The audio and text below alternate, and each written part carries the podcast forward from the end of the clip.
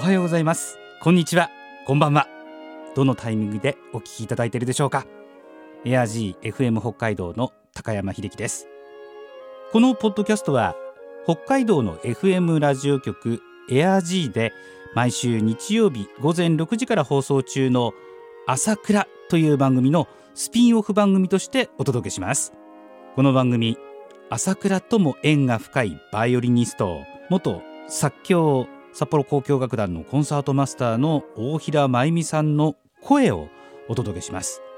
ご存知の方もいらっしゃるかと思いますが、大平真由美さんは2019年、筋力が徐々に低下し声が出なくなるなどの難病 ALS 筋萎縮性側索硬化症であることを公表し、日々過ごしていらっしゃいます。時にパソコンの視線入力で言葉を紡いだり、音声装置を使って自分の気持ちを発信していらっしゃいます。かねてからファンの皆さんを最も大切に、そして地域社会貢献を積極的に行ってきた大平真由美さんの皆さんに送る新たな声、メッセージとアーカイブをぜひお聞きください。それでは全国の大平真由美さんファンに送る朝倉スピンオフポッドキャスト、大平真由美 From my heart をお聞きください。皆様おはようございます、大平真由美です。少しずつ日が長くなってきています。春の訪れ、嬉しいですね。気持ちも明るくなります。さて、突然ですが、皆様はボランティア活動をされたことがおありですか？ボランティア活動と一概に言ってもたくさんありますね。一人でするゴミ拾いから自然災害の後片付けのお手伝い、大きく組織化されたオリンピックまで。最近では東京オリンピックのボランティアさんたちが話題を呼びました。そもそもボランティア活動って何なのでしょうか？社会のために自主的に行う奉仕活動と言っても良いと思います。私自身は1995年に起きた阪神淡路大震災の後に神戸の小学校で演奏する機会があったことが強烈に記憶に残っています。演奏の後に泣きながら抱きついてきた女の子。ご家族を亡くしたのでしょうか。私が弾いた曲で誰かを思い出してしまったのでしょうか。私は父が大阪出身で、おじたち親戚が神戸市東長久で被災しました。何かお手伝いをしたいと思いましたが、私に何ができるでしょう。結局、バイオリンを弾くことしかできません。そして、私がいくら弾きたいと思っても、自分の力だけではどうにもなりません。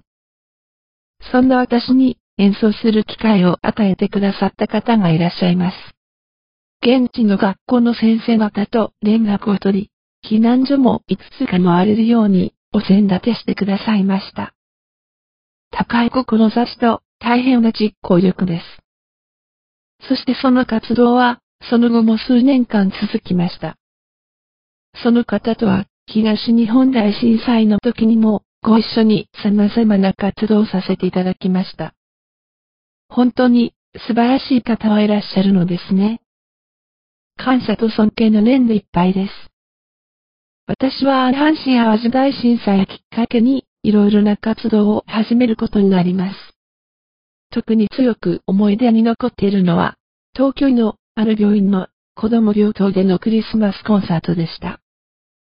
ストレッチャーに寝ていた女の子。手も足もありませんでした。まぶただけがピクピク動いていました。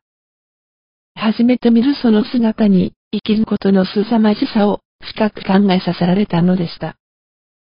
その後、札幌に引っ越してからも、余裕が出てきてからは、様々なところでボランティア演奏する機会が増えていきます。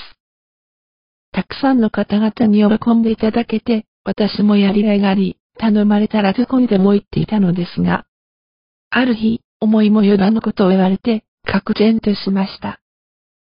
あなたが無保守で弾いたら、若い演奏家たちは困るんだよ。大平さんはボランティアで弾いてくれたんだからって言われるんだからね。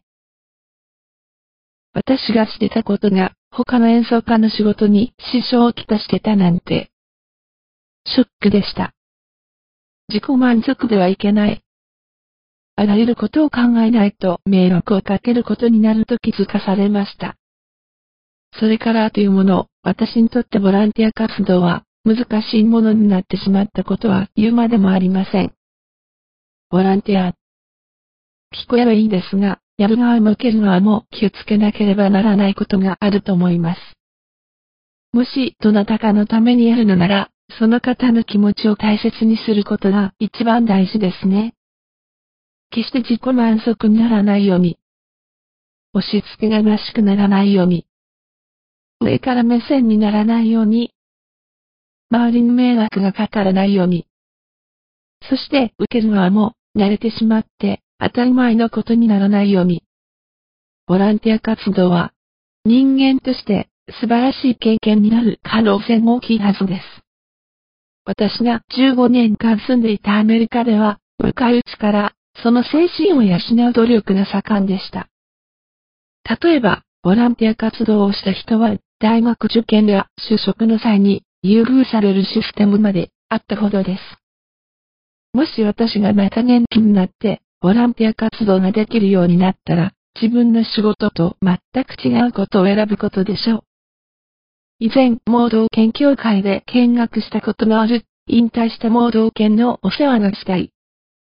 施設に赤ちゃんを抱っこするボランティアさんもいいですね。いえ、それよりも何よりも、ALS で闘病されている患者さんに何かお手伝いできることがあったら、それをしたいと思います。苦しみの中でも、一瞬でも笑顔になっていただけるような何かを求めて、私が知っている最高のもの、それはやっぱり音楽なのです。皆様、いつも心に音楽を。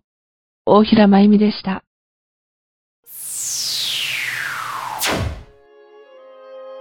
最後までお聞きいただいた皆様、本当にありがとうございます。大平まゆみさんへの応援メッセージ、感想などもお待ちしています。メールアドレスは asakura@air-g.co.jp、 朝倉@air-g.co.jp です。または Air G のホームページに行っていただくと、入力フォームがありますので、そちらからもメッセージを送ることができます。ぜひ次回の配信もお聞きください。